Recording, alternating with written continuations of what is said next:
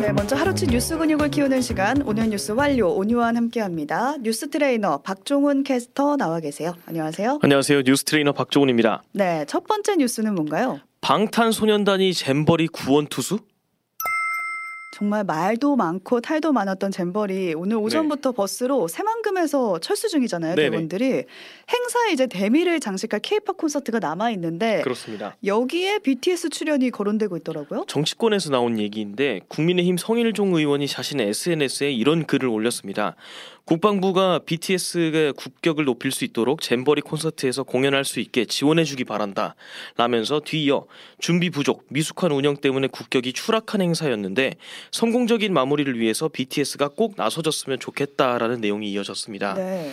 글 말미에도 이런 게 꼭 이루어지길 희망한다. 아무리 아름다운 마무리를 위해서 온 힘을 모아야 한다라고 적었습니다. 네, 지금 BTS 멤버들 중에는 진 그리고 제이홉이 복무 중이잖아요. 네. 그래서 성일종 의원이 국방부에 이걸 요청한 것 같아요. 그렇습니다. 게다가 슈가도 지금 곧 입대를 앞두고 있다 보니까 음. BTS가 완전체로 잠깐 공연할 수 있게 국방부에서 조치를 좀 취해달라는 겁니다. 네. 일단 문화체육관광부 측은 아직 결정된 게 없다고 밝힌 상황이고요. 네, 그러니까 잼버리 참가자들한테 좋은 인상 으로 기억되려면 네. 월드스타인 BTS가 좀 나서달라 네. 이런 얘기였던 것 같은데 누리꾼 반응은 어떤가요? 굉장히 부정적인 의견들이 다수였습니다. 네. 왜 BTS한테 부담과 압력을 주느냐? 또 BTS가 북한 김정은 전속 악단인 모란봉 악단으로 보이냐?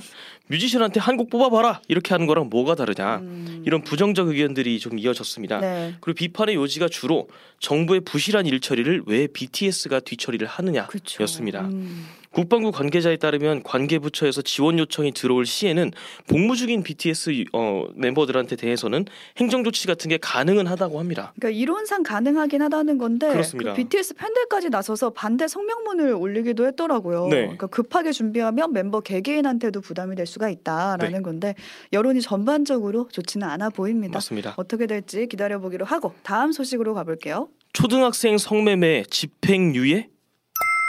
이게 강릉에서 벌어진 일이에요. 네. 성인 남성 여섯 명이 이제 초등학교 여학생 두 명을 상대로 성매매를 했습니다. 그렇습니다. 근데 그 다음에 받은 처벌이 겨우 벌금형, 네. 집행유예에 그쳤다고 해서 논란이 일고 있어요. 그렇습니다. 인권단체 반발이 굉장히 거센 상황입니다. 어제 강원 지역 30여 개의 인권단체가 해당 판결을 내렸던 춘천지법 강원 지, 강릉 지원 앞에서 기자회견을 열었습니다. 네. 이들에 따르면 6명의 남성들이 인터넷 채팅을 통해서 초등생 2명에게 접촉을 했고 음, 현금과 게임기 같은 걸 대가로 성매매를 했다고 합니다. 남성 가운데는 공무원도 한 명 있었다고 하고요. 초등학생 부모가 이 사실을 알게 된 다음에 곧장 고소를 했고 그러면서 수면 위로 드러난 겁니다. 그 관계가 초등생과 성인 남성 사이에 이뤄진 거예요, 실제로. 그렇습니다. 근데 어떻게 형량이 형량이 뭐 벌금이나 집행유예 이 정도밖에 안 나왔나요? 일단 재판 자체는 미성년자 강간 의제, 의제 강간 혐의로 넘겨졌는데 음, 검찰이 구형한 건 이제 징역 3년에서 최대 징역 20년까지였거든요.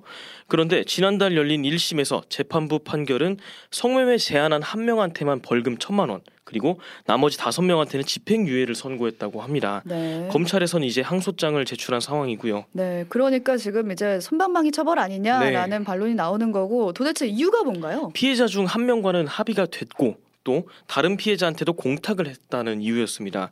피고들이 피해자의 의사에 반한 행위를 한 것은 아니라는 게 이유였고요. 음, 공탁이라 하면 지금 합의 의사가 없다고 하더라도 언젠가 피해자 측 의사가 바뀌면 언제든지 받을 수 있게 돈을 지금 법원에 걸어두는 걸 이야기하고요. 이 판결을 두고 시민단체들의 분노가 이어지고 있습니다. 비록 서로 합의를 했다고 하더라도 미성년자 같은 경우에는 성적 자기결정권을 행할 수 없는 나이이고 음, 거금의 공탁금을 걸었다는 이유로 면죄부를 부여하는 꼴이 아니냐 라는 비판이 이어지고 있고요. 네, 또 공무원으로 밝혀진 남성에 대해서는 즉각 파면 요구가 이어지고 있습니다. 그 미성년자잖아요. 네. 게다가 지금 초등학생으로 알려져 초등학생입니다. 있는데 네. 일단 검찰에서 양형 부당하다라면서 항소장 제출한 상황이라고 하고요. 이후 재판 지켜보도록 하겠습니다. 다음 소식으로 넘어가 볼게요. 샤니 빵 공장 또 끼임 사고.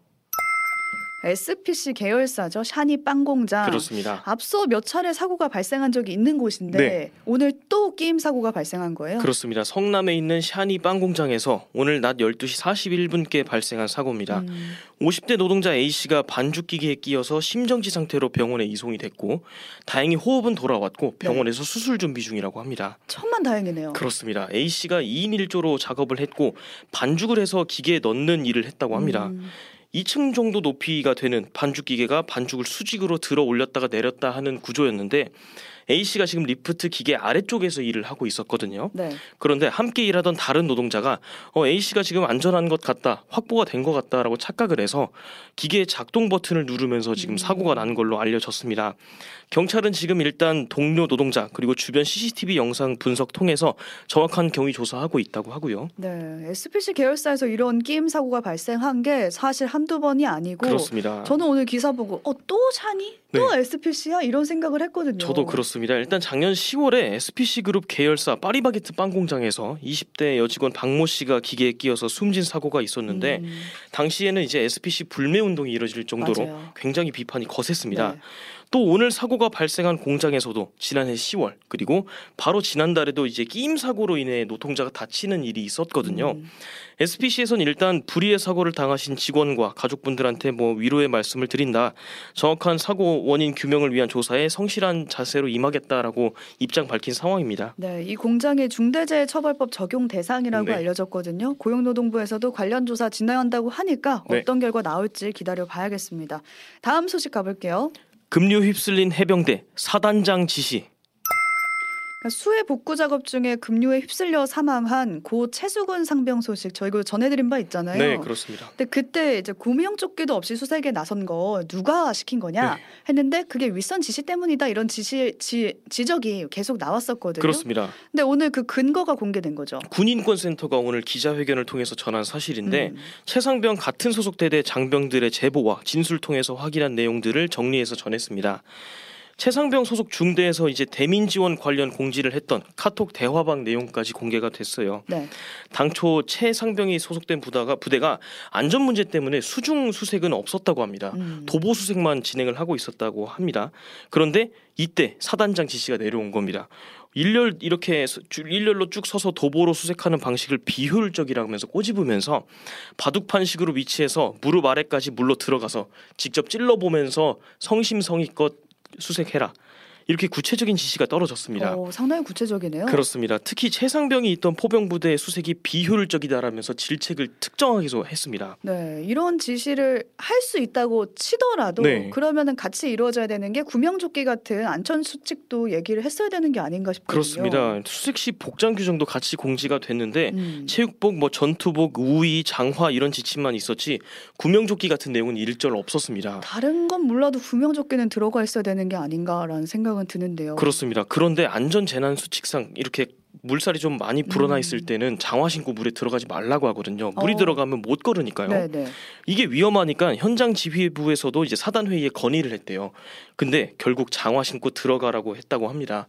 현장에서 판단한 건의 사항이 결국 묵살이 된 거죠. 아, 그러니까 윗선의 무리한 지시가 결국 안타까운 사고로 이어진 건데 그렇습니다. 여기서 끝이 아니라 지금 관련 수사가 계속 이루어지고 있잖아요. 네. 여기에도 윗선이 개입하고 있다 이런 의혹이 나오고 있어요. 그렇습니다. 며칠 사이에 있었던 의혹들을 좀 정리를 해보면 음. 해병대 수사단에서 지휘 라인에 있는 8명 모두 과실치사 혐의가 있다고 판단했거든요. 그래서 이종섭 국방부 장관이 수사 결과를 경찰에 넘기도록 이 보고서 결재까지 완료를 했습니다.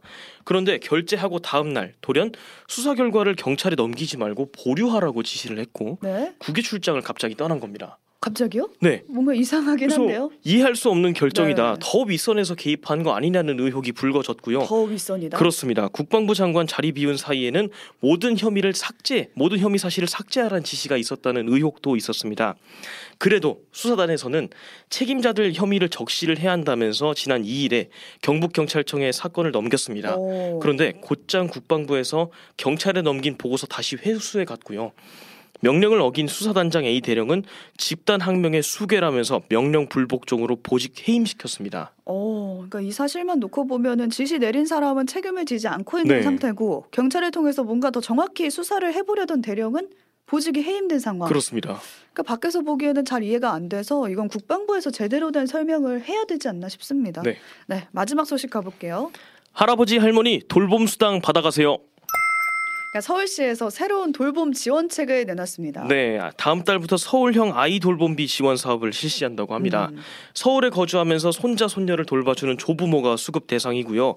자녀 세대 중위 소득이 150% 이하인 경우에 다음 달부터 30만 원의 돌봄 수당을 받을 수 있다고 합니다. 오, 네. 최대 13개월 동안 받을 수 있다고 하네요. 그럼 할머니 할아버지만 해당되는 건가요? 조부모가 아니라 19세 이상 그리고 사촌 이내 친인척이 월 40시간 이상 돌보는 경우에도 지급된다고 합니다. 오, 올해 중위소득 150% 이하가 3인 가구 기준으로 월 665만 3천 원이니까 음. 관련 내용 확인해서 신청하시면 좋을 것 같습니다. 네. 돌봐줄 친인척이 없는 경우에도 아이 한 명당 월 30만 원의 민간 서비스 이용권이 지급된다고 합니다. 네, 당장 조카들 돌보고 있는 저희 부모님도 생각이 나는데 네. 아이 돌보느냐고 좀 힘들어하시는 분들한테 조금이라도 도움이 됐으면 좋겠습니다. 네. 여기까지 박종원 캐스터와 오늘 하루치 뉴스 근육을 키워봤습니다. 고맙습니다. 고맙습니다. 오늘 뉴스 완료.